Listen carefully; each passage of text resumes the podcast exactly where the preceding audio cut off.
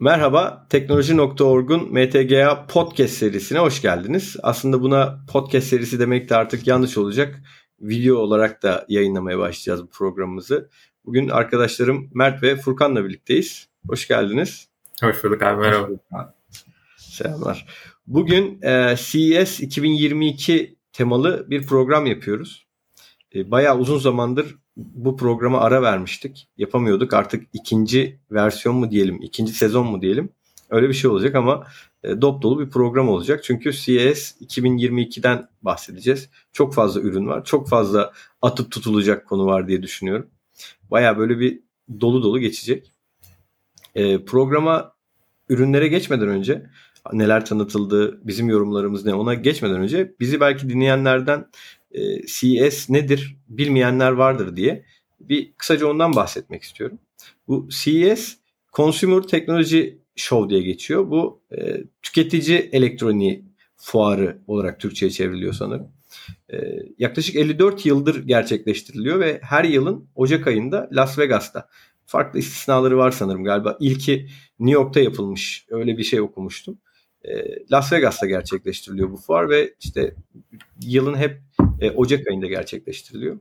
E, normalde fiziksel olarak gerçekleştirilen bu fuar geçtiğimiz iki senedir birazcık evrime uğradı malum sebeplerden dolayı. Özellikle 2021 yılında full dijital yapıldı bu fuar ve e, hatta çok enteresan bir şey oldu. Bayağı bir e, video konferans uygulamasını e, değerlendirdikten sonra beklenmedik bir şekilde Microsoft Teams'i kullanmaya karar verdiler. Ve tamamen dijital Teams üzerinden bir e, fuar gerçekleştirdiler. E, bu senede 2022 yılında da ki bu yani dünyanın en büyük, en önemli teknoloji fuarı diye tahmin ediyorum. Yani bir, bir ikincisi var mı bilmiyorum. Avrupa'da yapılan bir e, mobil fuarı var. E, onun dışında başka bir şey yok. Çünkü yıllık 150-200 binlik bir katılım var bu fuara. Çok ciddi bir fuar. O yüzden tüm markalar buraya çok ciddi bir e, şey yapıyor. Özen gösteriyor. E, bu senede hem dijital hem de fiziksel bir versiyon oldu. Daha böyle hibrit mi deniyor? Hibrit mi denir ona? Yani her iki tarafta da e, şey yapmışlar. Bu sene tabii sadece dijital tarafta yer alan firmalar da oldu. İşte mesela Microsoft onlardan bir tanesi. Evet. Google onlardan bir tanesi. Onun dışında başka var mı bilmiyorum. Vardır yani. Bir var, sürü bir marka sürü. vardır bu arada. E, bu arada mesela benim ilgimi çekenlerden bir tanesi e, yabancı medyada yani işte büyük teknoloji e, haberi yapan kuruluşların hiçbirisi fiziksel olarak katılmadı. Hepsi biz sadece dijitale katılacağız dediler ve dijitalden devam ettiler. Bu, bu bana çok ilginç geldi. Çünkü yani e, Türkiye'den bile oraya giden insanların olduğunu göz önünde bulundurursak onların orada gitmemesi çok enteresandı. Çünkü tanıtılan ürünlere birebir dokunmak, orada inceleme fırsatı e, varken yapmamak enteresan bir tercih gibi geldi. Ya ee, abi dediğim ben gibi, aslında araya girebilirim istersen orada bir. Tabii. Ya ABD'de şu an omikron vakaları yani de, görülmemiş seviyelere ulaştığı için belki yani kurumlar şey yapmaya e, yanına olmamışlardır. Hani göndermekten yana olmamışlardır çalışanlarını. Evet evet evet evet kesin kesinlikle öyle. Yani sebebi bu. E, ama dediğim gibi yani hani dünyanın dört bir yanından yine de bence yani bilmiyorum katılım ne oldu? E, 100 bine yine yaklaşmıştır gibi geliyor bana en kötü ihtimalle. Fiziksel katılım. Yani tamamen e, görevi teknoloji haberciliği olan e, firmalar katılmamayı tercih etti. Bu da bir enteresan bir tercih olarak geldi bu. Şimdi e, CES ile ilgili benim düşündüğüm şöyle bir şey var. E, yıllarca aslında burada hep e, yeni çıkacak olan ürünler, yeni teknolojiler tanıtıldı. E, son yıllarda bu birazcık da yerini e, konsept tasarımlara bırakmaya başladı. Bilmiyorum sizin görüşü nedir? Siz de aynı şeyi evet. hissediyor musunuz ama e, yani eskiden böyle çok az konsept ürün varken şu anda mesela 2022'ye baktığımızda aslında konseptten geçirmiyor gibi bir şey yani ve en çok aslında sahneyi, spotlight'ı onlar almış gibi duruyor. Konsept ürünler almış gibi görünüyor. Bu iyidir, kötüdür tartışılır çünkü konseptlerin de e, gerçekten konsept olan, arkasında bir mühendislik çalışması olan konseptler var. Bir de işte e, bu yeşil perdenin önünde çekilmiş birkaç tane fikrin sonrasında e, hazırlanan videolar var. E, onlardan bahsedeceğim. E, bugün böyle çok e, yapıcı şeylerim olmayacaktır herhalde. E, eleştireceğim noktalarda müdahale edeceğim programa. E, özetle bu fuar hakkında konuşacağız ve bu fuarda 2022 yılında e, tanıtılan ürünlere odaklanacağız. E, süre olarak kestiremiyorum. Sohbetimiz ne kadar uzayacak, ne kadar gidecek ama böyle karşılıklı paslaşarak e, konularımız üzerinden devam edeceğiz. E, bizim ilk başlangıç noktamız ben başlamak istiyorum. E, arabalarla başlayalım. E, sosyal medyada inanılmaz bir şekilde ses getiren BMW'nun e, SUV'sinden bahsetmek istiyorum. Aslında bu böyle bir çok komik komik bir şekilde çıktı. Yani ben ben aslında şöyle izlemedim tanıtımı. E, ancak Twitter'da renk değiştiren araba olarak e, karşıma çıktı. Ben de, de renk değiştiren araba nedir ki şeyinden sonra aslında aklımda ilk beliren konu şu oldu. Onu ruhsata nasıl işletiriz ya diye bir şey düşündüm. Hani çünkü ilk konuyu tam olarak bilmiyordum bu arada. Renk değiştiriyor, nasıl renk değiştiriyor ya? Şimdi sarı sonra mavi mi oluyor falan gibi daha haberi okumadan, şeyi okumadan, e, araştırmadan yaptım bu yorumu. Çünkü Türkiye gerçeği var yani. Ruhsata işletmen gerekiyor abi. Bilmiyorum yurt dışında bu konular nasıl ama. Neyse e, BMW çok başarılı bir iş yapmış bence.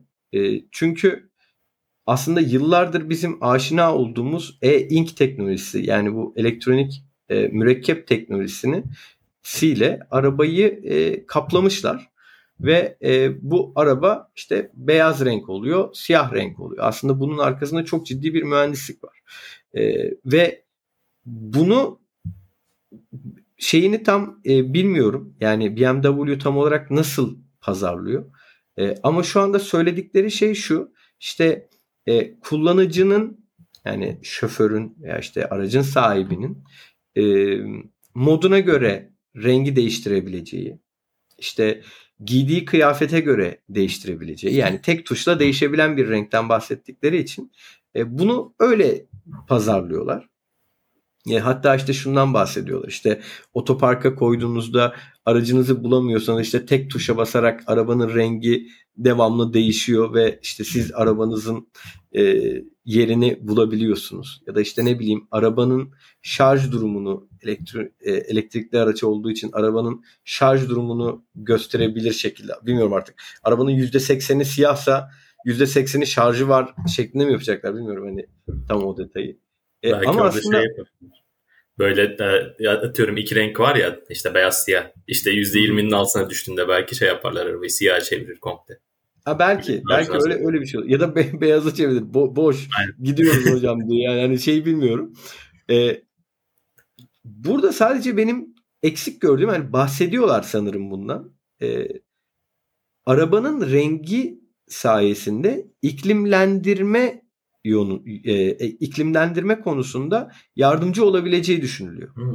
Yani bu nedir? İşte soğuk havalarda e, aracın rengini siyaha çevir, çevirerek işte güneşten yani güneş enerjisini daha fazla alması sağlanabilir. Böylelikle içerideki klima kullanımı, iklimlendirme kullanımı daha da azalır. Böylelikle aracın menzili e, daha iyi bir seviyeye çıkabilir bilmiyorum artık. Ya da işte bu tam tersi sıcak havalarda beyaz renk kullanılır gibi bir şey var.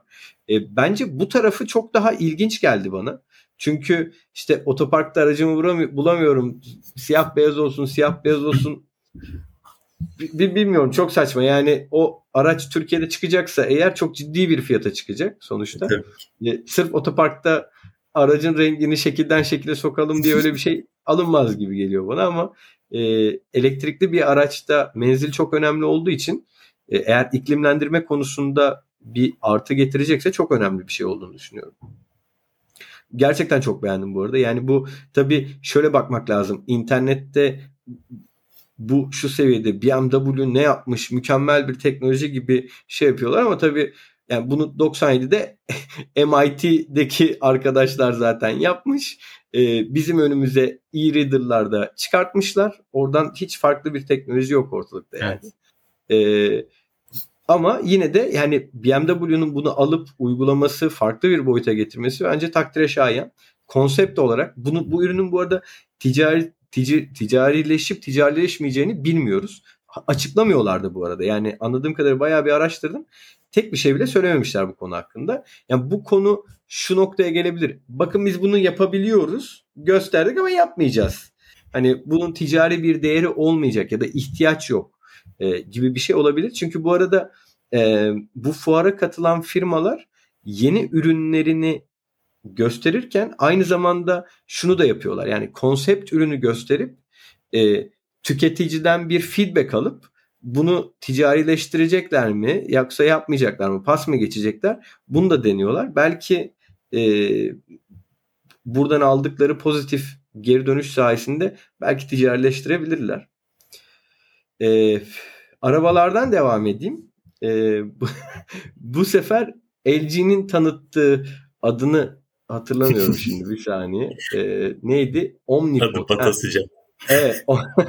Omnipod'dan bahsetmek istiyorum arabalardan. E, yani tabii konsept e, biraz önce bahsettiğim yani konsept demeye bin şahit gerekir. Çünkü ben LG'nin e, fuarda yaptığı yaklaşık 29-30 dakikalık bir videoyu e, seyretme gibi bir e, gaflete düştüm.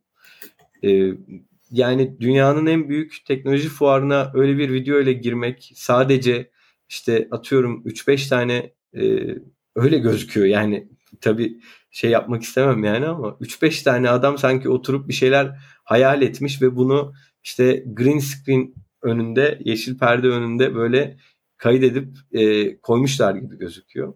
Bu Omnipod dedikleri şey e, böyle otobüsün birazcık daha küçüğü gibi hani şey mi artık minivan mi diyorlar ona ne diyorlar ya da işte karavan Türkiye'deki karavanlara benzeyen bir şey yapmışlar ama ya bu gerçeğe dönüşse tabii ki harika bir şey. Bu arada yani dört tekerlekli işte homo, otonom bir araçtan bahsediyorlar. Ee, harika bir tasarımı var. Çok şey yani e, filmlerde bile görme, görmediğimiz bir şey. İyi bir grafik tasarımcıları var belli. E, yani, e, ama hani bu işte nasıl yapılıyor? Yani öyle bir şey ki kişisel asistan var içerisinde işte ne bileyim her tarafı screen olarak yapmışlar. Üst tarafı tamamen cam ama dışarıdan görünmesi gibi bir şey yok. Hani her şey çok güzel düşünülmüş ama diyorum yani tamamen böyle bir hayal ürünü olarak kalmış. Tamam biliyorum bir konsept ama şeye baktığımda BMW da bir konsept araç üretiyor. E, geliyor LG de orada bir konsept araç üretiyor. Ben böyle hani ikisinin de birazcık arkasında bir işte BMW'nun yaptığı gibi bir mühendislik olsun, bir realite olsun isterim. Sanki böyle LG işte bu Omnipod'u tanıttıktan sonra hani son hareketi şunu bekliyordum açıkçası. E, Omnipod'dan adam çıkacak ve Jetgiller'deki gibi böyle tık tık tık onu böyle bir el çantası haline getirecek. Ne ne ne gidecek gibi bir şey bekliyordum. Yani çünkü o o seviyeye getirmişler olayı. E, o yüzden hani benim için LG'nin genel olarak sunumu hayal kırıklığıydı. Çünkü e, yani şu yanda görünen hatta şu anda göstereceğim e, televizyonda da e, televizyonda bile ki yakın zamanda çıkartacaklarına inanıyorum. Onda bile onun tanıtımında bile yani green screen kullanmışlar. Çünkü çok net gözüküyor yani hani oyunculardan falan belli oluyor iş. E, bilmiyorum ya bence hazırlıksız gelmişler gibi geldi bana fuara. O yüzden birazcık üzücüydü. E, çok da LG'yi gömmeyelim şimdi tamam beğenmedik ama iyi ürünleri var yine de. Peki tamam.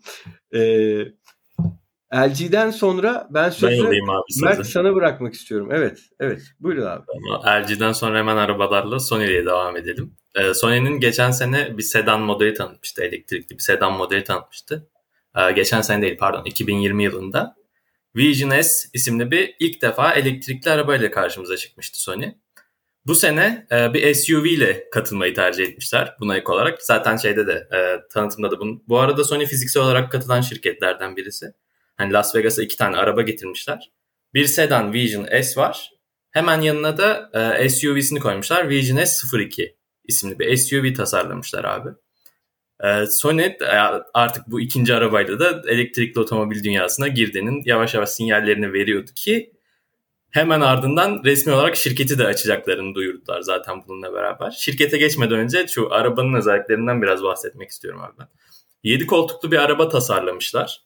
Ee, bunun haricinde e, otonom sürüşe uygun bir araç tasarlamaya çalışmışlar. Her ne kadar bunu söylemeseler de. Bunu nereden anlıyoruz? CMOS slider sensörleri var etrafında 360 derece. Her yeri kamera dolu. Ya resmi olarak otonom e, sürüş var dememişler yani. Benim okuduğum herhangi bir şeyde bu çıkmadı. Otonom sürüş hakkında bir bilgi yok ama bas bas bağırıyor yani. Her tarafım kamera dolu, sensör dolu. Ben gideceğim tek başıma ama şimdilik değil diyorlar. Büyük ihtimalle işte şey araba bu arada şey gibi yine prototip olarak tasarlamışlar. Hani yine bir konsept tasarım. Her ne kadar şey fiziksel olarak orada olsa da. Resmi olarak hani seri üretimde değil henüz. Bunun haricinde Sony'den beklediğimiz gibi e, aracın hem gücünü ek olarak iç tasarımına ve multimedya sistemlerine, teknolojisine çok büyük önem göstermişler. Kullanıcı profilleri diye bir e, özel bir sekme açmışlar aracın içine. E, burada aracın genel temasını hani ekranda yer alacak temayı, ışıklandırmayı, arka planları değiştirebiliyorsunuz o içerideki ekranda. Buna ek olarak şeyden bahsediyorlar. Hızlanma ve yavaşlama seslerini de kişiye özel bir şekilde değiştirilebilecek diyorlar. Ben burayı tam olarak çözemedim. Ya sonuçta şey mantıklı. Elektrikli araçlar neredeyse sıfıra yakın ses çıkartıyor. Özel bir ses üretecekler sanırım kişiye özel. Bir şey yapacaklar, katalog sunacaklar. Siz hızlanırken bu ses çalacak, yavaşlarken bu ses çalacak gibi bir seçenek mi sunacaklar? Tam olarak anlayamadım o orası. Bu arada o bu arada o bu arada var diye biliyorum ya. Var mı şu anda? Yani var var var. Yani yanlış hatırlamıyorsam BMW'nun elektrikli araçlarında da vardı o sanki. Böyle ya, o şeyi e, çünkü ona ona ihtiyaç duyuyor kullanıcılar anladığım kadarıyla. O şey de olabilir hani devlet nezdinde de bir şey olabilir. Hani bu araçlar çok sessiz, tehlike oluşturuyorlar. En evet. azından ufak bir ses çıkartsınlar gibisinden de bir şey eklemiş olabilirler. Ya profil olarak şey güzel hani kişiye özel bir şekilde sen aracı tamamen e, aynı aracı farklı kişiye özel şey yapabileceksin. Yani kendi araban gibi kullanabileceksin. Bunun dışında sesli komut eklemişler tabii ki aracın içerisine. İşte el hareketleriyle falan e, ekranı kontrol edebilme seçeneği sunmuşlar. E, ses sistemi olarak 360 Reality Audio eklemişler. Bunun haricinde sağlam bir ekran eklemişler televizyonlardan da tahmin edebileceğiniz gibi. Beni en çok heyecanlandıran şeylerden birisi şu anda bu araçta yok diyorlar. Ama PlayStation e, Bulut üzerinden PlayStation'a bağlanıp araç içerisinde oyun da oynayabilme ihtimaliniz var diyorlar. Yani şimdilik eklememişler ama hani bir göz kırpıyorlar. Bunu da yapabiliriz. Yani büyük ihtimal şey yokluyorlar yine kamuoyu yoklaması gibisinden bir şey yapıyorlar. Eğer İstanbul olumlu yanıtlıyorlarsa. İstanbul trafiğinde böyle oturup değil mi PlayStation oynamak fena olmaz yani değil mi? Bir de hem şey diyorlar hem ön ekranda hem arka ekranlarda bunu yapabileceksiniz diyorlar. Hani kim oturursa oynasın gibisinden bir şey. Yani şirketine geçelim. Sony Mobility isimli bir şirket kuruyorlar abi. 2022 yılının bahar döneminde e, resmi olarak açılacağını ifade ediyorlar. Ya yani temelde şey elektrikli araç üzerinden ilerleyeceklerini belirtmişler. Ama tamamen de elektrikli araç değil. Aynı zamanda bunların e, eğlence robotları e, sistemleri var. Onun dışında drone sistemleri var. Yapay zeka. Bu üçünü de hani bu içeride geliştirmeyi planladıklarını ifade ediyorlar. Ya şu anda Sony hakkında çok hani teknik detaylara falan zaten prototip bir araç olduğu için şey yapmamışlar. Sokak testlerinin başladığını ifade ediyorlar bir de. Almanya ile ortaklaşa çalışıyorlarmış bu konuda da. Hı hı. Ya önümüzdeki dönemde Sony ses getirecek gibi gözüküyor elektrikli araç sektöründe. Yani bunun kesinlikle zaten hani bu konseptten çıkıp ticarileşmesi kesinleşmiş gibi bir şey anladığım kadarıyla. Evet evet yani her şey test ediliyor şu anda. Araç da yani yürüyen bir araç da var ortada. Sadece duyurmaya şey yapıyorlar işte şu anda. Pekala. Yürüyen başka bir aracımız daha var ama. Burada tofu ben alayım o zaman. Beni en çok heyecanlandıran ürün TOG'da açıkçası bu etkinlikte. Büyük bir merakla bekledim nasıl tanıtılacak acaba diye. Çünkü ilk defa global olarak görücüye çıktı. Şöyle ki tanıtım benim beklentilerimi tam olarak karşılamadı açıkçası. Ee, daha etkileyici bir tanıtım bekliyordum. Ee, daha çok bilginin aktarılacağı bir tanıtım bekliyordum ama yine bizim bildiğimiz bilgiler etrafında dolaşan bir tanıtım oldu. Bu birazcık da bizden de kaynaklı bir sıkıntı olabilir. Biz konuya çok hakimiz. O yüzden bana yetersiz gelmiş olabilir ama dediğim gibi ben genel olarak yetersiz bir tanıtım yapıldığını düşünüyorum. Ee, belirttiğim gibi bilmediğimiz bir şeye de değinmediler. Sadece e, sedan aracın e, prototipini tanıttılar, görsellerini paylaştılar nasıl olacağını. Ama bunu paylaşırken tabii ki de bu görsellerin değişebileceğini de belirttiler. İleride farklı bir tasarımı tekrar karşınıza çıkabiliriz diye de eklediler. E, bunun dışında e, etkinlikte değindikleri nokta logo oldu. Bu bana birazcık tuhaf geldi. Ülke içerisinde çok tartışmaya girdiğimiz bir konuydu bu. Bizi yansıtıyor mu yansıtmıyor mu diye. Orada yapılan açıklama bu logonun Doğu ve Batı'nın sentez, sentezlenerek birleştirildiği yönünde oldu. Bence konu güzel, güzel bir konuya değinmişler ama ortaya çıkan ürün beni pek tatmin etmediğini açıkçası. Biraz daha profesyonelce bir ürün. Logodan bahsediyorsun değil mi? Evet, Araçtan evet. bahsediyorsun. Evet evet logodan bahsediyorum. peki tamam. Şey soracağım peki. E, araştırdın mı? Baktın mı? Yani yabancı medyada nasıl bir yer almış mı? Yani bahsedenler var mı? Büyük o medyalardan var mı bir şey? Ya şöyle ki dediğim gibi çok etkili bir tanıtım olmadığı için bizim beklentilerimizi karşılayacak tepkiler alamamışız. Ama yani tabii ki ürünün tanıtıldığına dair bir haber yapmışlar. Ee, şeye çok fazla değinmişler. Bu sene üretim tesisi bitecek mi bitmeyecek mi diye bir tartışma vardı. Yapılan etkinlikte üretim tesisinin bu sene kesinlikle tamamlanacağı ve 2023 yılında da üretime başlanacağı belirtildi. Hatta hedef de belirlemişler. 2030 yılına kadar da e, yanlış hatırlamıyorsam 1 milyon tane araç üretmeyi hedefliyorlar. Ee, ilk olarak su konseptiyle başlayacaklarını söylediler. Daha sonra sedan ve hatchback modellerde üretime sokulacakmış. Böyle planlıyorlar. Tabii ki planların da değişebileceğini belirttiler. Yani dediğim gibi çok e, net şeylerle gelmedikleri için beni birazcık tatmin etmeyen bir tanıtım oldu bu. Abi senin soruna benim bir cevabım var. Ee, ben şeyi gördüm. Engadget'ın listesi e, etkinlik sonrasında en iyi araçlardan oluşan bir liste hazırlamışlar. Maalesef bizim aracımız orada yer almıyordu. Koymuyormuşlar peki. Evet. Hemen hemen bir yazalım. Niye koymadınız kardeşim bizim aracını? peki hala. Araç Burada, sorun dediğim gibi birazcık biz bizden kaynaklandı bence. Beklediğimiz tanıtımı yapamadık orada. Pazarlamasını yapabilseydik bence gündeme gelebilirdik diye düşünüyorum ben. Yani evet. E, bakalım ya. Yani birkaç defa daha gideriz zaten biz oraya. O belli oldu seneye, de, seneye de oradayız yani çok net. Bilgisayarlardan e, pardon araçlardan ziyade bilgisayarlar beni daha çok heyecanlandırdı, daha çok merak uyandırdı. Hadi bakalım. ee, özellikle o zaman. nedir? Asus'tan başlamak istiyorum ben. Asus bir katlanabilir bilgisayar tanıttı bildiğiniz gibi. ZenBook e, 17 Fold sanırım yanlış hatırlamıyorsam modelin evet. adı. E, bu o, çok fazla gündeme geldi. Çok kişinin ilgisini çekti. E, Asus burada temel olarak hem laptop hem tablet konsepti gibi bir şey oluşturmaya çalışmış bence. Yani amaçları o gibi duruyor. Çünkü bir klavye eklemişler. Klavye Bluetooth üzerinden bağlanıyor. E, katladığınız zaman klavye çıkıyor. Onu kullanabiliyorsunuz falan. Dediğim gibi bence orada tam bir amaç bulamamışlar nasıl bir şey yaratsak diye. Ben, ben bir şey sorabilir miyim? Tabii. O 17 ekranın boyutu değil mi? 17 inç olarak. Evet evet. Laptop olurken 17 katlanınca yanlış hatırlamıyorsam 12,5 inç falan oluyor. Peki bu bu bu konsept mi? Bu yok konsept yok ürün olarak tanıtılar satışa çıkacak bu sene. Ha çıkacak peki. Evet evet. Hatta peki, özelliklerini de paylaştılar. Özelliklerini de paylaşayım size. Ee, 12. nesil Intel i7 işlemci yer alacak. 16 evet. GB'a kadar RAM seçenekleri sunacaklar. Harici ekran kartı düşündüğümüz gibi yok. Ee, depolama alanı kısmında da net bir şey paylaşmadılar. Siz ne kadar SSD isterseniz o kadar size sunacağız diye bir şey paylaştı. Size lazım? 16 GB RAM zahmet etmişler ya. Koyma, koymasalar bir şey. Maksimum o ya. 16 GB da gelmeyecek. o da özel. 8 8 ile 8 ile başlattılar. Peki evet.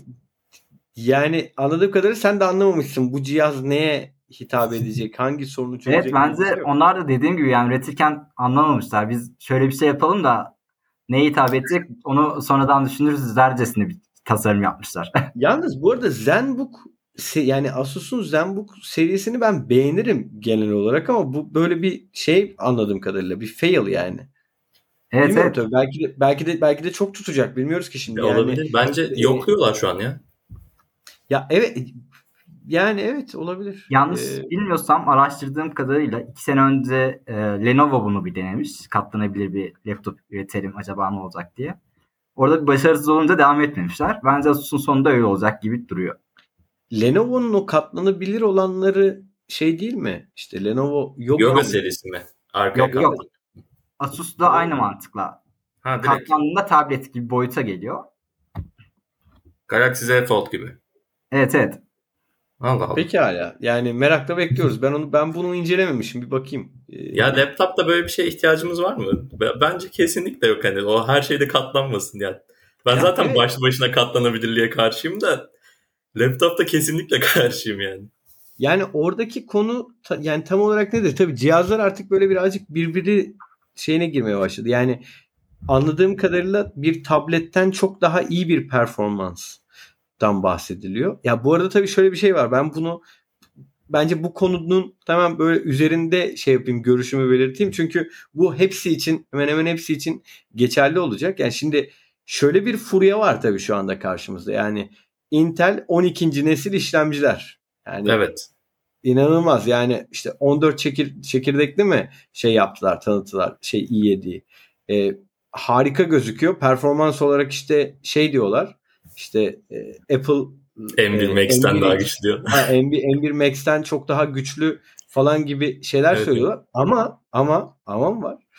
E, fark ettiniz mi bilmiyorum. Bu işlemci kullanacağını açıklayan ve ben bu işlemciyle ship edeceğim yani satışa çıkacağım diyen hiçbir laptop şimdiye kadar şundan bahsetmedi. Batarya ömründen. Yani bu hmm. bilgisayar 12 saat gider. Bu bilgisayar 8 saat gider demiyorlar. Batarya ile ilgili sadece şöyle bir şey yapıyor. Bir saatte %80 oranında şarj alır diyorlar. Hiç kimse ne kadar şey yapacağını bilmiyor. Çünkü bence şu anda buna hazır değiller. Yani Intel de bunu üretti ama o çok güzel bir canavar çıkarttık falan dediler ama bunun sonucu ne olacak ben şu anda bilmiyorum. Yani Apple'la yarışacağız derken bir fiyasko ile karşılaşabilirler gibi geliyor bana. Hani koskoca dünya devleri hani bunu oturup biz konuşurken onların düşünmemiş olması mümkün evet. değil. Yani inanılmaz bir kafa takımı var adamların ama yine de hani böyle bir hiç hiç, hiç bahsetmiyor olmaları beni birazcık şüphelendirdi. Ee, bilmiyorum nasıl olacak. Yani. Furkan bu kezde de farklı değil galiba. Evet evet Asus'ta belirttiğiniz gibi burada batarya ömründen ziyade ne kadar hızlı sürede dolacağını belirtti tanıtımda. İşte hızlı şarj olacak falan. Orada bir soru işareti bıraktılar yani. bol bol şarj edersiniz diye. Peki başka ne var bilgisayarlarda? E, söyle ki e, daha yeni değindik aslında tabletten biraz daha üstün bir şey olsun diye. Bunu da düşünmüşler. Burada da Republic of Games'in e, Flow diye bir modelini geliştirmişler. Flow Z13 diye şeklinde. Hem laptop gibi bir şey olsun hem tablet gibi bir şey yapalım demişler. Yine laptopun Yine tasarıma sahip. Evet evet. Evet. Yine laptop benzeri bir tasarıma sahip ama bu sefer tablet olarak geçiyor. Yani ana konsept tablet olarak tasarlamışlar. Burada kullandıkları donanımları birazdan bahsedince bu nasıl tablet diyeceğiz? Çünkü bildiğimiz laptop tasarlamışlar. Bunu tablet ben olarak... Bunu sevdim bu arada. ben bu Bana birazcık... çok sevdim. mantıksız geldi açıkçası burada da yine düşündükleri tasarım olarak düşündükleri şey çok mantıksız geldi. Yani bu donanımları kullanıyorsanız neden tablet sığdırma ihtiyacı hissettiniz? Yani normal bir laptopta oluşturabilirlerdi bence. Çünkü donanımlardan bahsedeyim birazcık. Burada e, kısıtlamıyorlar. 12. nesil i5, i7 ve i9 seçenekleri sunuyorlar. Yani 3 seçenekle geliyorlar kullanıcıların karşısına. i5 modelde harici ekran kartı bulunmayacak. i7'de e, RTX e, 3050 bulunacak. i9'da RTX 3050 Ti bulunacak. Ekran harici ekran kartı olarak. Üçü de 13 iç ekrana sahip olacak. Yani tablet olarak tasarlamışlar. Üçünde de 16 GB RAM bulunacak. E, i5 ve i7 bulunan modellerde 512 GB SSD, i9 bulunan modelde de 1 TB SSD bulunacak. Üçünde de arada, 8 megapiksel kamera var. Şunu söylemedik galiba bunu oyuncu tableti olarak pazarlıyorlar. Evet evet oyuncu tableti olarak pazarlıyorlar. Oyuncu tableti. Evet. Zaten o, o benim çok hoşuma gitti zaten. Pazara farklı bir şey geliyor o zaman. Evet evet yani yeni böyle, bir ürün düşünmeleri şey çok heyecanlandırdı. Yani. Yok daha önce hiç yoktu böyle bir şey. Peki. peki. E, gerçekten bu donanım hani tablet donanımı gibi durmuyor ama peki. Yani Ve sanırım Furkan ya, yanlışsam beni düzelt. i5 modelinde harici ekran kartı yok ama eGPU diye bir muhabbet var sanırım. Dışarıdan ekran kartı bağlıyor olabilmemiz evet, lazım evet, yalnız. Evet. Öyle bir olay ama, var bir de. Yani. Kim kalkıştır? Yani çok maliyetli bir işlem özellikle Türkiye'de. Ya Türkiye'yi model, boş ver. Adamlar Türkiye'ye mi olduğunu düşündüğümüzde yani global olarak da çok yaygın olmadığı için kim alıp tablete ben ekran kartı takayım diye düşündüm. Ve onu taşır yani. Onun taşıması var bir de. Yani evet. Yani e, evet evet yani bu bu tabii birazcık daha farklı bir seviyeye gidiyor ya. Yani işte mobil Yani mobil oyun mu? Nedir? Konu ne yani? Neyi yapmaya çalışıyoruz? Yani tam olarak işte telefonda oynanan oyun kesmedi ya da işte ne bileyim o şey Nintendo'nun e, şey var ya konsolu Switch. var ya o he, o kesmedi. Switch miydi? Aynen. Evet. Switch kesmedi. Ne yapıyorsun? Yani işte yanımda oyun tabletimi taşıyorum. Harici ekran kartımı takıyorum falan. Ya olay birazcık daha şey değil mi? Mesela Türkiye'de düşünsene sen bunu. İşte yani metrobüste harici ekran kartını takmış adam böyle orada bilmiyorum ki yani. Ama bu arada şey katılıyorum yani Türkiye pazarı olarak bakmamak lazım. Belki de bu bahsettiğimiz modeller Türkiye'ye gelmez bile yani. Olabilir. Ya benim benim aklıma şu geldi hani atıyorum sen bir tablet almak istiyorsun. Belli bir bütçem var. Sen bu tabletle oyun da oynamak istiyorsun. Al abi evde oyun oyna. Koy harici ekran kartın masasına. Yanına da tabletini koy. Dışarı al taşınabilir bir bilgisayarın olsun yanında. Güçlü bir bilgisayar aynı zamanda. Boş da bir bilgisayar değil yani. 16 GB RAM'i var. 512 SSD'si var. İyi Ama 12 burada şöyle bir şey var. Ee, 13 inç bir ekranda açıp PUBG'yi nasıl oynayacaksın mesela? Yani PUBG'de oynamayı var oğlum. PUBG, PUBG niye PUBG mobilde falan oynuyor insanlar ya? Ya aynı şey değil. Rekabetçi bir oyun abi. Kocaman ekran da daha avantajlı her zaman. Yani senin evet, rakibin anladım. gidecek orada 4K bilmem kaç inç ekranda oynarken sen telefondan oynarsan. Peki tamam. Ben, ben o konuyu çok fazla bilmiyorum tabii. Tamam peki. Peki hala başka başka neyimiz Yine var? Asus'tan daha ziyade Razer birazcık mutlu etti diyebilirim. Çünkü Blaze serisinin yeni modellerini tanıttılar. 3 yeni model 14, 15 ve 17. Klasik bir şekilde e, ekranın ins, insine göre model ismi vermişler. 14, 15, 17 şeklinde 3 tane model var. E, 14 inçlik modelde işlemci kısmında AMD Ryzen 9 var. E, ekran kartında yine bunlar da RTX, e, e, RTX 3060 kullanmayı tercih etmişler. 16 GB DDR5 RAM var. DDR5 RAM kullanmaları bence bir avantaj olacak bunlar için. 1 e, terabayt SSD mevcut. Fiyatı birazcık bunlara sıkıntı. Fiyatına en son değinmek istiyorum. E, 15 inçlik modelde i9 kullanmayı tercih etmişler. 12 nesil i9 var. E, ekran kartı kısmında RTX 3080 Ti var. E, 64 GB'a kadar DDR5 RAM seçenekleri sunacaklar. 1 TB SSD olacak. E, 17 inçlik modelde de e, 12. nesil i9 var. E, Ekran kartı kısmında yine RTX e, 3080 Ti kullanmayı tercih etmişler. Yine 64 GB'a kadar DDR5 RAM seçenekleri sunacaklar. Tek fark e, 4 TB'a kadar SSD imkanı sunacaklar. Fiyatlara gelecek olursak e, 14 inçlik model 2000 dolar. 15 inçlik model 2500 dolar. 17 inçlik modelde 2700 dolardan satışa çıkacak. Bir şey diyeyim mi? İyi. 17 inç bence 2700 gayet iyi bu saydıklarına göre. Yani Diğerleriyle kıyaslayınca özellikle. fiyatıyla bir hayal etmek lazım tabii bunu da.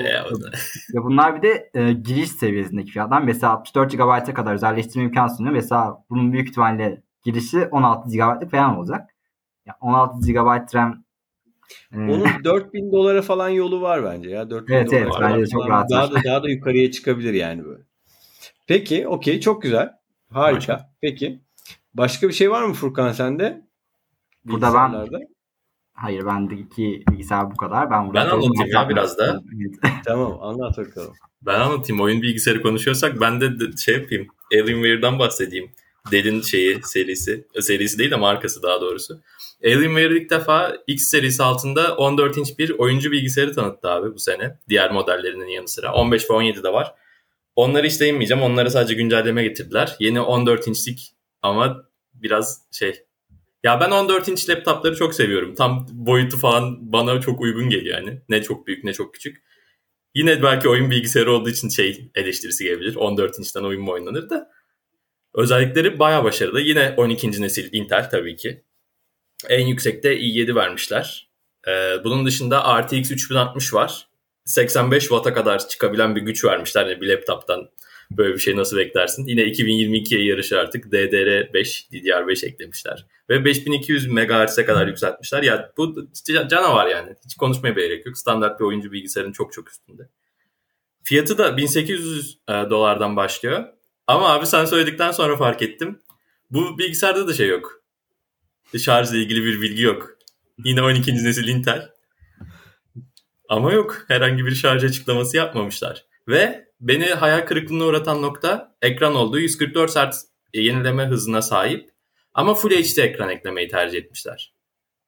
Ya neyse tamam. bir şey söylemeyeceğim de. Hiçbir şey beğenmeyen teknoloji.org ya şu kadar güzel bilgisayar yapıyorsun. devlerine karşı. Tamam uygun fiyatlı yapacaksın. 1800 dolar hatta şey yapıyorlar 1500 dolar pardon giriş seviyesi. En en temeli 1500 dolardan başlıyor. Bunu yapmak için de Full HD eklemen artık ne kadar doğru? Ben bilemedim. Sizin ne dersiniz bilmiyorum ama.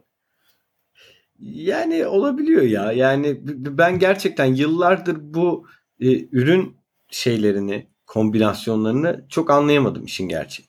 Yani arkasındaki mantığı hiçbir zaman anlamadım. Ya bu bu en çok beğendiğim marka olan Apple için de geçerli. İşte en çok beğendiğim marka olan Dell için de geçerli. Yani neden yapamıyorlar? Ne oluyor? Bilmiyorum. Vardır illaki bir noktası. Yani bizim bilmediğimiz, etmediğimiz gerçekten e, varsa eğer bu programı dinleyen böyle bir içeriden bize bilgi paylaşabilecek birisi varsa da çok memnun olurum yani duyarsak. Çünkü çok fazla bu tarz şeylerle karşılaşıyoruz. Yeni teknoloji kullanılmıyor. Farklı modellerde kullanılırken yeni çıkanlarda kullanılmıyor. Bir enteresanlık var ama olabiliyor yani. Bir, bir yorum yapmak istemiyorum ona çok. Peki var mı başka bir şey? Benim buna ekleyeceğim ufak bir şey daha var. Ee, sanırım 16 GB RAM'le yanlış hatırlamıyorsam 16 GB RAM'le sunuluyor. Ama şöyle bir durum var sonrasında RAM ekleyemiyorsunuz lehimlendiği için. Yani 16 GB RAM'de ne kadar kullanabilirseniz önümüzdeki 3 yıl sonra oyun kaldırmamaya başlayacak. Yani şöyle, şöyle, şöyle o zaman değil mi? Yani siparişi verirken işte atıyorum o zaman upgrade etmen gerekiyor. Öyle bir seçenek var mıymış? Onu biliyor musun? İşte emin Mesela değilim. Apple, Sanırım Apple'da 16 GB tıkanıyor. Ya Apple'da da öyle. Yani işte atıyorum evet. 32 GB yaptın yaptın yapmadın bitti gitti. Bir evet. daha yapamazsın. E, fabrika çıkışı yapman gerekiyor. Muhtemelen onda da vardır öyle bir şey gibi geliyor. Çünkü atıyorum bir oyun bilgisayarında sadece seni 16 GB'a mahkum etmez gibi hissediyorum.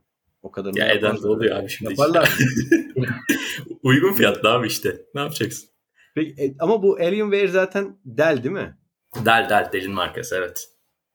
Ya güzel bir giriş seviye bilgisayar eklemişler işte. Çok da şey yapmayayım. Hadi gömmeyelim. Güzel olmuş. Peki. Tasarım masarımı da şık.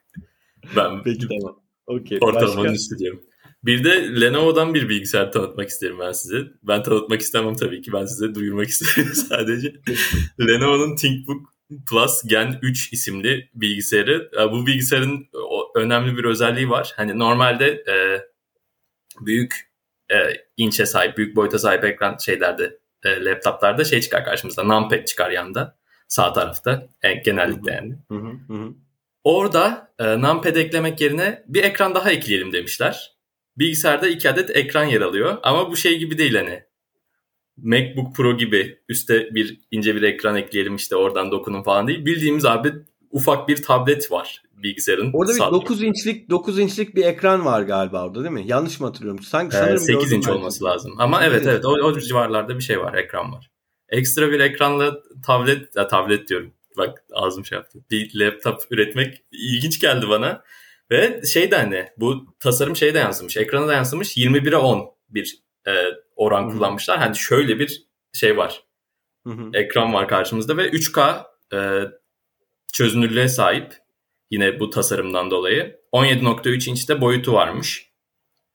Yine 12. nesil Intel DDR5 bunlara hiç değinmeye gerek yok. Çok hızlı bir bilgisayar. Ama şu şey olayı ilginç olmuş yani. Kenarda bir daha e, ekran bulunması 8 inç boyutunda. Onu bu arada yanlış hatırlıyor olabilirim ama sanki Lenovo e, touchpad, touchpad tarafında bir denedi onu. Şöyle bir boyutta yatay bir dikdörtgende sanki denedi gibi hatırlıyorum. İşte touchpad'in sol tarafını birazcık böyle bir küçük bir ekran mı yaptı? Oradan bir şeyler seçebiliyordun. Sanki benzer bir şey denemişti gibi hissediyorum Asus yapmıştı ama. diye hatırlıyorum abi. Asus mu yapmıştı? Onu evet, bir, evet, bir, hala bir, bir şey evet. yapmıştı.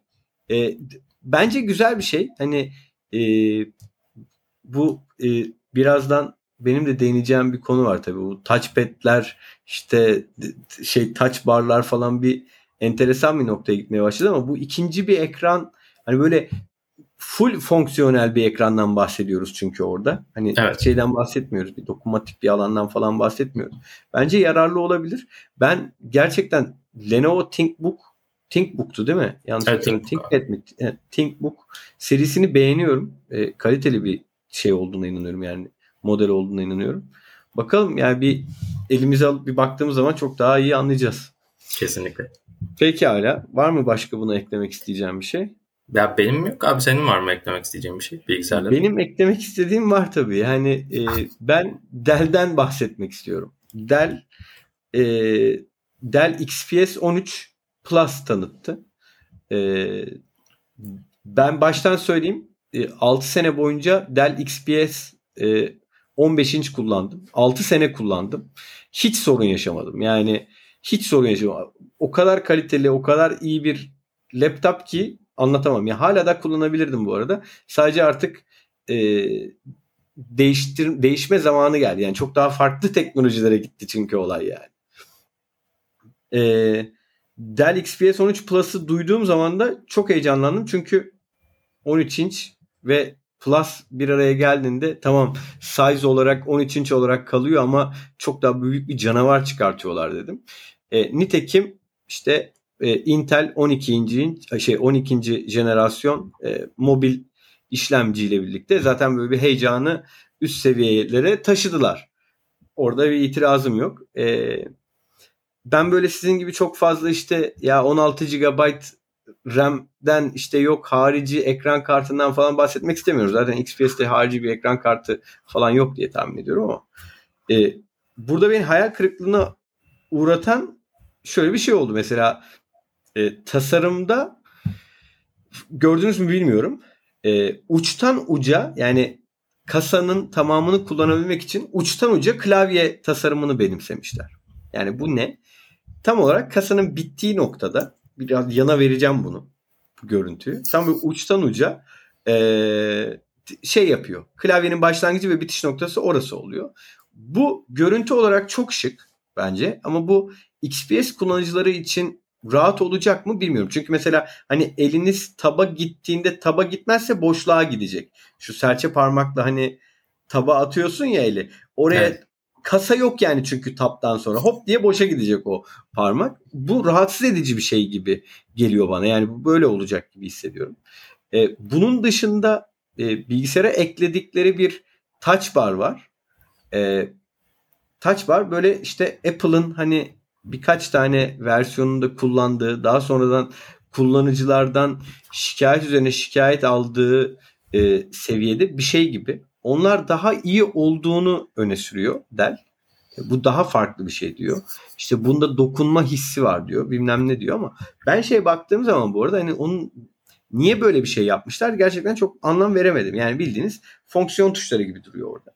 Buna gerek var mıydı bilmiyorum e, benim düşüncem hani ilk ve son e, denemeleri olur gibi geliyor bana. Yani bir daha bunu görmeyiz gibi hissediyorum. Çünkü kullanıcılardan bunun çok gereksiz bir şey olduğunu falan şey yapacaklardır.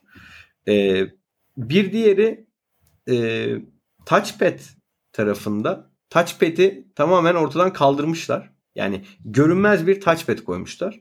E, ne bir tuş var ne bir şey var. Yani bu tamam Apple'da da hani bir tuş yok bir şey yok ama oranın bir touchpad olduğu bir bir şekilde belli oluyor. Burada öyle bir şey yok. Acayip temiz bir görüntü var. Çok güzel gözüküyor.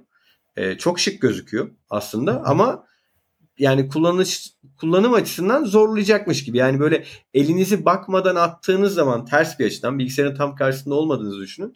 Hani neresiydi ya touchpad? Hani böyle bir bilgisayarı böyle bir gezersiniz yani elinizde. E, o yüzden o da bana çok mantıklı gelmedi. Hani dediğim gibi şıklık farklı bir şey. Ee, evet. Ama o çok hoşuma gitmedi. E, artı tabii şıklık derken şuna da değinmek istiyorum. E, XPS'in malzeme kalitesi çok daha iyiydi. İşte karbon fiber bir yapısı vardı böyle. O gerçekten elinize aldığınız zaman cihazın böyle kaliteli olduğunu hissederdiniz. Onu da e, tabii ki her markanın yaptığı gibi zaman içerisinde e, biz bu malzemeyi artık kullanmayacağız. Çünkü işte doğaya e, zarar vermek istemiyoruz. Karbon footprintimizi azaltmak istiyoruz. Söylemleriyle birlikte geride bırakmışlar. Yani şeyden çok korkuyorum gerçekten. Yani böyle birazcık daha böyle bir plastik kasaya falan döndülerse çok üzücü olur gerçekten. Şey yapamadım, araştırdım aslında ne olduğunu bulamadım o kasasının malzemesinin. Ee, başka bir diğer konu e, XPS modelleri yani bu bu Dell'in aslında bu XPS'te e, yıllardır uyguladığı bir şey. Dell firması şöyle bir şey istiyor. E, siz XPS alıyorsanız benim işte high end bilgisayarım ve işte atıyorum business odaklı e, bilgisayarım bu. E, bunu istiyorsanız ya benim bir de işte dock station'ım var. E, onlardan da alın gibi böyle bir şeyle gelirler. Bunu neden hani böyle söylüyorum? Çünkü o kadar çok az giriş verirler ki size. Yani almak zorunda kalırsınız artık zaten işte. HDMI yoktur, osu yoktur, busu yoktur. Devamlı bir eksikliği vardır. Bu zaten hani yıllardır bir kanayan yaraydı. Ee, XPS 13 Plus'la daha da kanatmak üzerine e, micro SD kart okuyucuyu da iptal etmişler. Aynı zamanda kulaklık girişini iptal etmişler. E, tamam şeyi anlayabiliyorum bir noktada. Yani evet işte yıl 2022 arkadaşlar herkes e, kablosuz kulaklık kullansın diyebilirsiniz de yani gerçek bu değil. E, yani onu çok major bir şeyi çıkartmak bence bir akıl kârı gelmedi bana. Diyorum ya yani hani e, XPS genel olarak yani tanıtılan XPS Plus benim için çok büyük bir hayal kırıklığı oldu. Yani dediğim gibi şeye baktığımız zaman işte performans açısından çok iyi bir şey olacakmış gibi gözüküyor ama en başında söylediğim gibi Intel 12. nesil işlemci ve sadece söyledikleri şey %80 %80 pil şarjına 1 saatte ulaşıyor. Ama kaç saatte %80'den %20'ye iniyor onu daha bilmiyoruz şu anda. E, bu konuda herhangi bir açıklama yapılmadı ama merakla bekliyorum gerçekten. Yani bu işlemci yap, bu işlemci yapıldıysa, bu işlemci kullanılmaya başlanıyorsa vardır herhalde bir çözümleri diye düşünüyorum. Ee, benim başka da deli daha gömecek başka bir konum yok.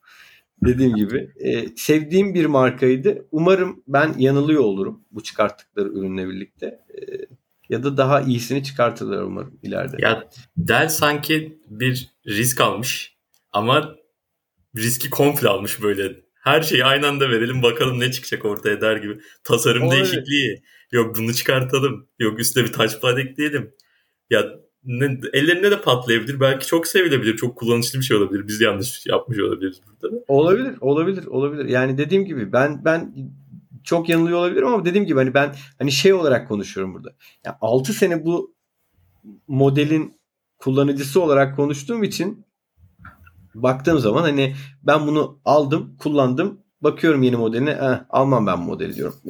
Baktığım zaman yani. Bir tane kullanıcıyı kaybettiğini görüyorum adamın ama belki de farklı yeni kullanıcılar elde edebilecek bilmiyorum. Bu arada şey fiyat etiketini de bilmiyorum yani ona bakmayı unuttum. Ee, nasıl bir seviyede çıkacak hiçbir fikrim yok o konuda. Pekala. Telefonlara mı geçiyoruz? Evet, konuşmayı biraz daha pozitif bir yere götürelim. Çünkü telefonlar bence bilgisayarlar ve arabalar kadar hayal kırıklığı olmadı diye düşünüyorum ben. Peki Özellikle ben Vivo tanıttığı telefonla başlamak istiyorum. Vivo V23 serisini tanıttılar. Ee, Pro ve normal V23 adında iki tane cihazla karşımıza çıktılar.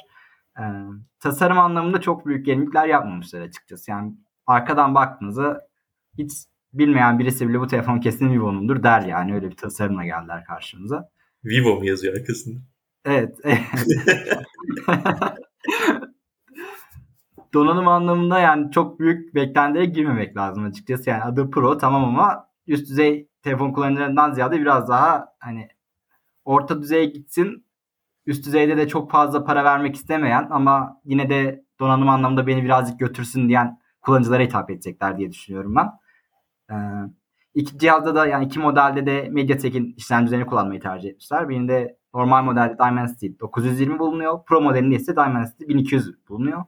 Evet. E, iki modelde 8 ve 12 GB RAM seçenekleriyle kullanıcılarla buluşacak. E, ikisinde de depolama alanı da aynı olacak. 128 ve 256 GB depolama alan seçenekleri bulunacak. Batarya da birazcık değişik yapmışlar. Yani artık e, ikisi de çok benzer olmasın. Birazcık değişiklik yapalım. İnsanlar üzülmesin demişler bence herhalde burada. Normal modelde 4200 mAh batarya bulunacak.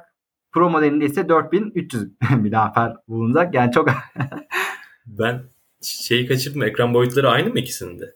Yok ekran boyutları da farklı. Normal model 6.44 inç. Pro modelde 6.56 inçlik bir ekran gelecek. Aynıymış oğlum işte. Hiçbir fark yok. Öyle demeyelim. Rakamlarda orada bir oynama yapmışlar. Haklarına girmeyelim. En büyük fark kamerada göreceğiz diye. Yani en büyük fark çok büyük fark olmayacak. Birazdan açıkladığımda anlayacaksınız. Ama en azından bir farklılık yapmışlar yani. Ee, Pro modelinde 108 megapiksel bir ana kamera bulunacak. 8 megapiksel ikinci kamera ve 2 megapiksel üçüncü kamera bulunacak. Normal modelde de 64 megapiksel bir ana kamera. Yine 8 ve 2 megapikselde yardımcı kameralar bulunacak.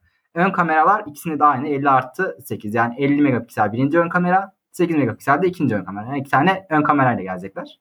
Maşallah. Fiyat konusunda birazcık belki memnun edebilirler diye düşünüyorum ben.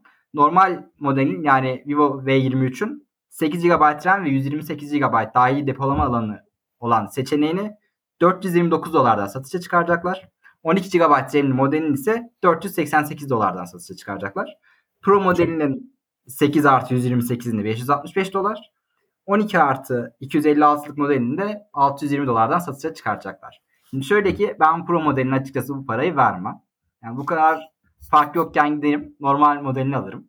Arada neredeyse bir 200 dolarlık fark var. Yani azıcık biraz daha ekran büyük işte bataryası biraz daha gelişmiş diye o 200 dolarlık farkı vermem açıkçası. Bence bataryası da gelişmiş değil. Ekran büyüdüğü için bataryayı da büyüttü. Evet evet. O yani orada hiçbir fark olmayacak kullanım açısından. Kamerada belki bir farklılık var mıydı? Sadece ana kameraları farklı. E, Pro modelinde 108 megapiksellik bir ana kamera mevcut. Normal modelde 64 megapiksellik ana kamera mevcut. Hmm. Yani orada da gözle görülür bir fark olmayacak açıkçası. Yani günlük kullanan bir kişi ikisinin arasındaki farkı çok rahat bir şekilde ayırt edemeyecektir diye düşünüyorum ben.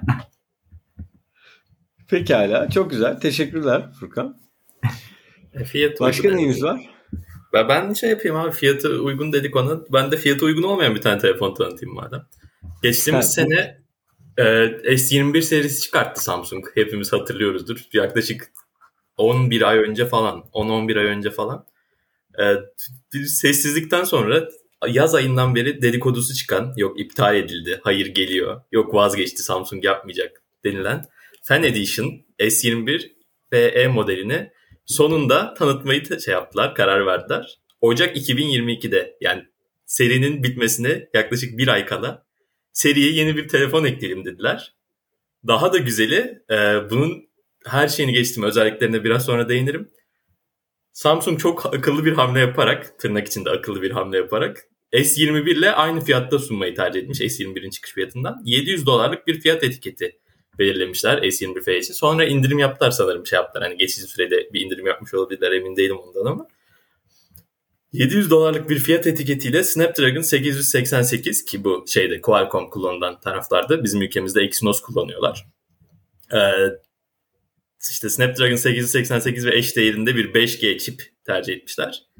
2340'a 1080 piksel e, Full HD Plus olması lazım. 120 Hz ekran yenileme hızına sahip. Ya tam üst segment diyemem. Şu anda işte yeni e, işlemcilerin çıkmasıyla Snapdragon 8 Gen 1'in çıkmasıyla beraber üst segmentin bir altı, orta segmentin bir üstünde bir telefona üst segment fiyatı istiyor Samsung. Ne diyelim inşallah başarılı olurlar. Ben çok sanmıyorum. Ben burada fiyattan ziyade yürütemedikleri süreçten dolayı başarısız olacaklarını düşünüyorum. Çünkü bu telefon artık yılan hikayesine döndü. Bir çıkacak çıkmayacak. Evet. İptal ettik dediler. Geri vazgeçtik etmedik dediler. Sonra bir çip sıkıntısı oldu dediler. Tekrar iptal etmeyi düşünüyoruz dediler. Yani orada birazcık şey oldu. Fan Edition diye bir sürüm geliştiriyorsun ama fanları kaybediyorsun o süreçte. Evet. yani evet, o süreci çok bu... kötü yönettiklerini düşünüyorum ben. Ya Fan Edition geçtiğimiz sene S20 FE modelinde işte çok uygun bir fiyat şey yaptılar. 6000 liraya yakın bir şeydi o zamanki döviz kuruna göre tabii ki. Ama hani S20 ile arasında 2000-3000 lira kadar bir fark vardı hani. Da, bariz bir şekilde uygun. Hani gücü olarak biraz daha düşük ama yine güçlü bir telefon. Yani amiral gemisine yine yakın bir telefon çıkarttılar ve uygun fiyatla çıkarttılar. Bu sene işte bu çıkan model daha resmi olarak satışa sunulmadı sanırım. 11 Ocak'ta e, çıkışı gerçekleşecek ama tedarikçiler satmaya başladı işte online mağazalarda. 11.500 liralık bir etiket belirlemişler. O paraya iPhone var ve sağlam iPhone'lar var. Bunu almazsın. Şey değil hani SE modeli de değil. iPhone'un aynı işte segmentte sayabileceğimiz telefonun 8500-9000 lira civarında. Yok yani bunu alacağını kimsenin düşünmüyorum ben. Büyük konuşmayayım ama. Bir de gelecek ay S22 çıkacak ve o çıktığı anda bu telefon eskide kalacak. S22'nin çıkacağı kesinleşti mi? Öyle. Çok büyük ihtimal ya. Her sene aynı dönemde çıkartıyorlar. Dedikodular arttı. Özellikler çıkıyor. Belki belki bundan dolayı şey yapabilirler mi hani chip shortage Ertelerler mi diyorsun? Erteleyebilirler gibi geliyor sanki bu sene ama bilmiyorum. Yani daha büyük rezalet olur. bu bu adım bu adım sanki onun için hazırlık gibi geliyor bana da o yüzden. Bence Evet söyle. Ver sana bırakayım. S21F şeyi kalmasın diye yaptılar bence tamamen evet, bunu. Ben de aynı şeyi düşünüyorum tam olarak. Ya çünkü geçtiğimiz sene işte yaz aylarından beri bunun dedikodusu dönüyor. Ya yapamayacağız, yapacağız, yapamayacağız, geliyor falan. Bir anda çıktılar ve Ocak'ta tanıttılar telefonu. Ve ben S22 şey hani... birazcık daha. Evet. Ee, bunlar çip sıkıntısını çözdüklerini açıkladılar. Şimdi modeli çıkarmamış olsalardı e hani siz çözmüşsünüz çip sıkıntısını telefon nerede diye bir soru işareti oluşacaktı. Hiç biz bunlara bulaşmayalım dediler bence. Satılmayacaksa da satılmasın. en azından biz yapmış olalım demiş olabilirler diye düşünüyorum. Az üretmişlerdir belki. biz kendimize kadar ürettik diye. bir de belki S22F'yi de üretmek için böyle bir şey yapmış olabilirler. Lan zamanımız azalıyor. Bunu üretelim. Seneye telefon üretemeyeceğiz yoksa diye. Olabilir. Olabilir tabii. Seriyi devam ettirelim diye. Neyse ben Samsung'a biraz şey yaptım burada. Öfkelendim. Çok da öfkelenmeye evet. gerek yok. Samsung'la ilgili söyleyecek bir şeyiniz yoksa ben bu defteri kapatmak istiyorum gelecek aya kadar. Yeni telefon tanıtımına kadar. Peki abi. Ben daha güzel bir telefona geçmek istiyorum. OnePlus. Çinli üreticiler son zamanlarda zaten siz de fark etmişsinizdir. İşte Xiaomi'dir, Oppo'dur. Vivo sanırım. Vivo da Çinliydi. Ee, emin değilim ondan. Ama OnePlus da onlardan biri ve çok canavar gibi telefonlar üretiyorlar ve uygun fiyatları üretiyorlar. Ya sağlam rekabet oluşturuyorlar Apple'la Samsung'a ki özellikle Avrupa pazarında olsun işte o Rusya tarafında bizim ülkemizde de aynı şekilde de, güzel bir kitleye sahipler. OnePlus da yeni telefonunu tam tanıtmadı. 11 Ocak'ta tanıtacaklar onlar da resmi olarak. Ama ya telefonla ilgili neredeyse her şeyi açıkladılar. E, fuarda açıkladılar bu arada. E, telefonun özelliklerinden ufacık bahsedeyim. İşlemci olarak Snapdragon 8 Gen 1 kullanacaklar. Şu anda piyasadaki en güçlü işlemci olarak anılıyor zaten Dimensity 9000 ile beraber.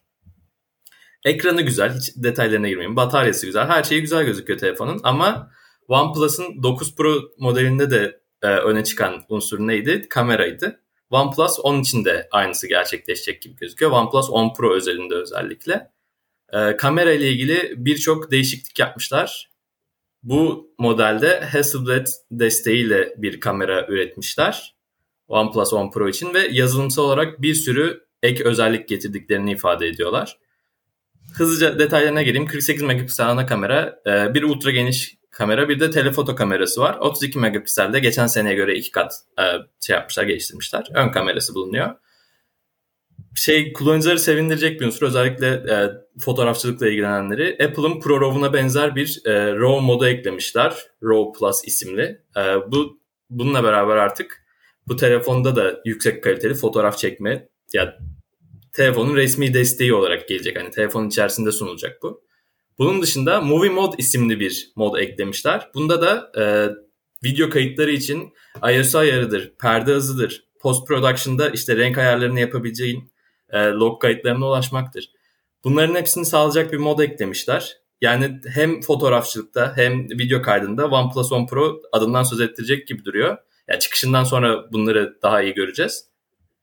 Ee, sadece yazılım değil donanım olarak da geliştirmeler mevcut. Ultra geniş açılı kamerayı 150 dereceye kadar çıkartmışlar. Bazı örnek fotoğraflar var eğer ekleyebilirsek e, podcast'te de göndereyim. Harika fotoğraflar çekiliyor.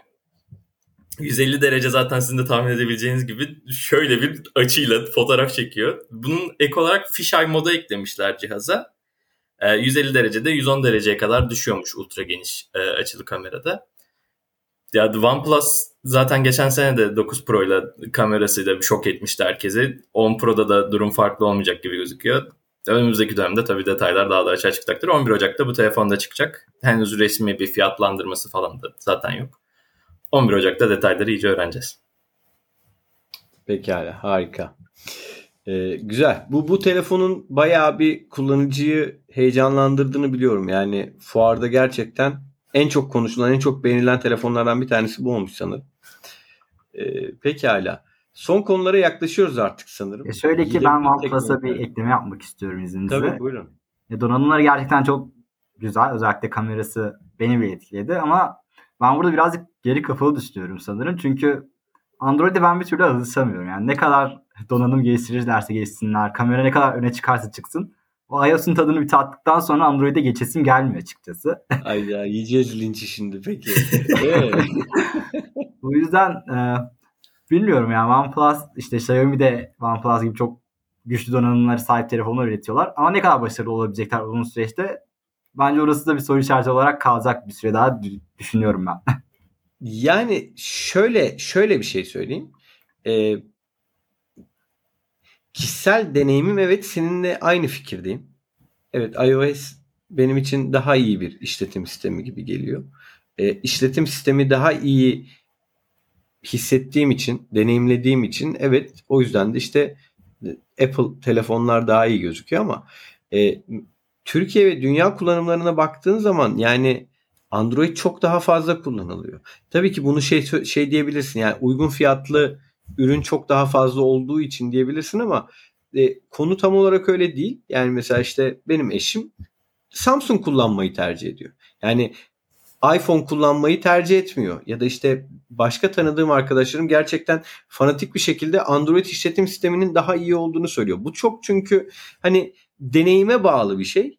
E, o yüzden ben e, sana katılamadım bu konuda. Yani iyi bir donanımlı bir Android işletim sistemine sahip bir telefon bence kullanıcıları çok mutlu edebilir. Çünkü tamamen senin benim tecrübemiz çok farklı.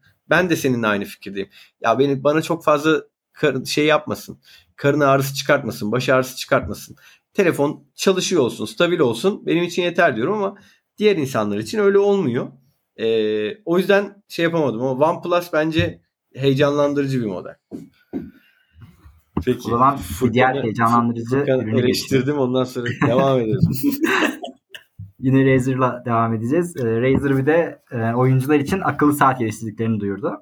Ee, ya bu ilk başta çok heyecanlandırıcı geliyor tabii ki işte oyuncular için geliştirmişler. Çok güzel bir tasarım var gerçekten. Oyunculara birebir hitap ediyor. Yani öyle bir tasarım geliştirmişler. Ama donanım ve fiyat kısmına geldiğimizde bence orada birazcık istedikleri alamayacaklar. Çünkü oyuncular ben, için ben burada bir şey eklemek istiyorum ama bu arada. Bunu Razer olarak adlandırmak yanlış olur, olur gibi geliyor. Çünkü Razer burada fosille Evet evet ortaklaşa bir çalışma yaptılar. Evet, evet, evet. evet. Yani oyunculara hitap edecek bir ürün üretip yani oyunculara ilgisini çekecek bir şeyler eklemelerini beklerdim ben açıkçası. Ee, bildiğimiz akıl saat tanıtır gibi tanıttılar çıktılar. 1 GB RAM'e sahip olacak. 8 GB depolama alanı bulunacak. Snapdragon tarafından geliştirilen akıllı saat işlemcisi kullanılacak. Ve 1.28 inçlikte bir ekranı bulunacak diye açıkladılar.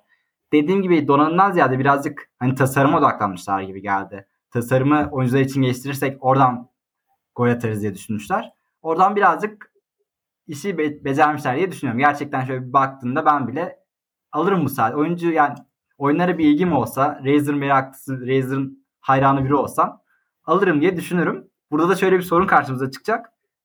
Belirli sayıda üreteceklerini açıkladılar. Yani sınırsız bir üretim olmayacak. Ee, çok kısıtlı bir sayıda üretim yapacaklar. Ee, ürettikleri modelleri de 330 dolarlık bir fiyattan satışa sunacaklar. Hmm. Bence burada birazcık bir şey rekabete kaybedecekler diye düşünüyorum. Böldüm özür dilerim. Ya 330 dolar az bir para değil bence akıl saat için. Değil burada yani sırf tasarımı güzel diye gidip 330 dolara Razer, Razer'ı ben almazdım açıkçası. Daha iyi modeller alırdım diye düşünüyorum. Ama tabii ki burada dediğim gibi biraz oyun bağımlıları tasarımdan dolayı Razer'a yönelebilirler diye de düşünüyorum. Ya benim orada şöyle bir yorumum var. Şimdi bu tarz böyle işbirlikleri, markaların işbirlikleri e, cazip gelebiliyor bazı noktalarda. Ama elektronik cihazlarda o çok sökmez gibi geliyor bana. Nedeni şöyle yani atıyorum işte Adidas'la Porsche işbirliği yapıyor ne bileyim bir ayakkabı çıkartıyor. İşte Ferrari'de bilmem ne işbirliği yapıyor bir şapka çıkartıyor. Bir şey çıkartıyor ve o böyle sınırlı sayıda çıkıyor. O sınırlı sayıda çıkan şeyler bu markaları beğenen insanlar tarafından satın alınıyor. Çünkü onu her zaman kullanılabilir. Orada elinin altında tutabilir. Ama bu bahsettiğimiz akıllı saat 5 sene sonra kullanılmaz bir halde olacak muhtemelen. Ya da 5 sene çok şey oldu belki ama hadi 10 sene sonra yani yok yani o, o, o saat kullanılmayacak antika olarak tutmak istersen koleksiyoner olarak ayrı bir şey. E, ama bence devamlılığı olamayacak bir şey. Yani onun yerine atıyorum ele, akıllı saat değil de normal standart bir saat çıkarsalarmış fosille daha çok tutabilirmiş, daha çok satabilirmiş gibi hissettim. Ee, sebebi de şu. E, anlatacak başka bir şeyin var mı bu saatle ilgili? Yok abi benim ekleyecek başka bir şeyim kalmadı. Tamam. Peki. Ben ben oradan e, geçeyim. Biraz önce senin bahsettiğin e, aynı speklerde, birebir aynı speklerde e, bir başka saat daha tanıtıldı. Akıllı saat tanıtıldı. Bu da e, bu Danimarkalı e, Skagen doğru telaffuz ediyor olabilirim. E, etmiyor olabilirim. Skagen Foster e, Generation 6 diye 6. jenerasyon olduğunu e, söylüyorlar. E, tabii 6. jenerasyon ama bundan önceki de aslında 5. jenerasyon e, 3 No olarak çıkmış. Yani No 3 olarak çıkmış. Bilmiyorum bir, bir farklı bir şeyleri olmuş. E, onlar da bu e, akıllı saati tanıttılar e, fuarda. Birebir aynı speklere sahip bu arada işte. O da 1 GB RAM işte 8 GB storage'la e, çıkıyor. Aynı ekran boyutunda çıkıyor. E, hatta öyle ki bana çok enteresan geldi. İşte 41 40 41 milim tabii 41 evet, milim kadran boyutuyla e, çıkartmışlar bu 6. jenerasyonu ama 5. jenerasyon e, 42,5 milimmiş. E, şimdi Apple Apple Apple'ın işte bu akıllı saatlerinde mesela iki tane boyut seçeneği oluyor. Biri işte yanlış hatırlamıyorsam 41 bir diğeri 44 mü? Öyle bir şey. Mesela ben gidip denediğim zaman 44'lüğün benim için daha uygun olduğunu, 41'in kadınlar için daha uygun olduğunu kanaatine varmıştım. Yani daha küçük kalmıştı kolumda. E, o yüzden şimdi düşündüğümde mesela tek boyutta bir akıllı saat çıkartıyorsunuz. Hani şeyden bahsetmeyeceğim. Danimarkalı bir firmasınız. E, işte uzun yıllardır e, saat üreticisi olduğunuzu iddia ediyorsunuz. Hani burada çünkü iddia ediyorsunuz diyorum çünkü ben bu markayı işte Türkiye'de hiç e, akıllı saatleri yok aslında. Zaten saatte işte en ucuz marka modeli olarak görürdüm hep e, bu Skagen'i. E, onunla birlikte işte senin bahsettiğin fosil saat ile birlikte onlar da akıllı saat olarak tanıttılar. Şimdi burada şöyle bir şey var.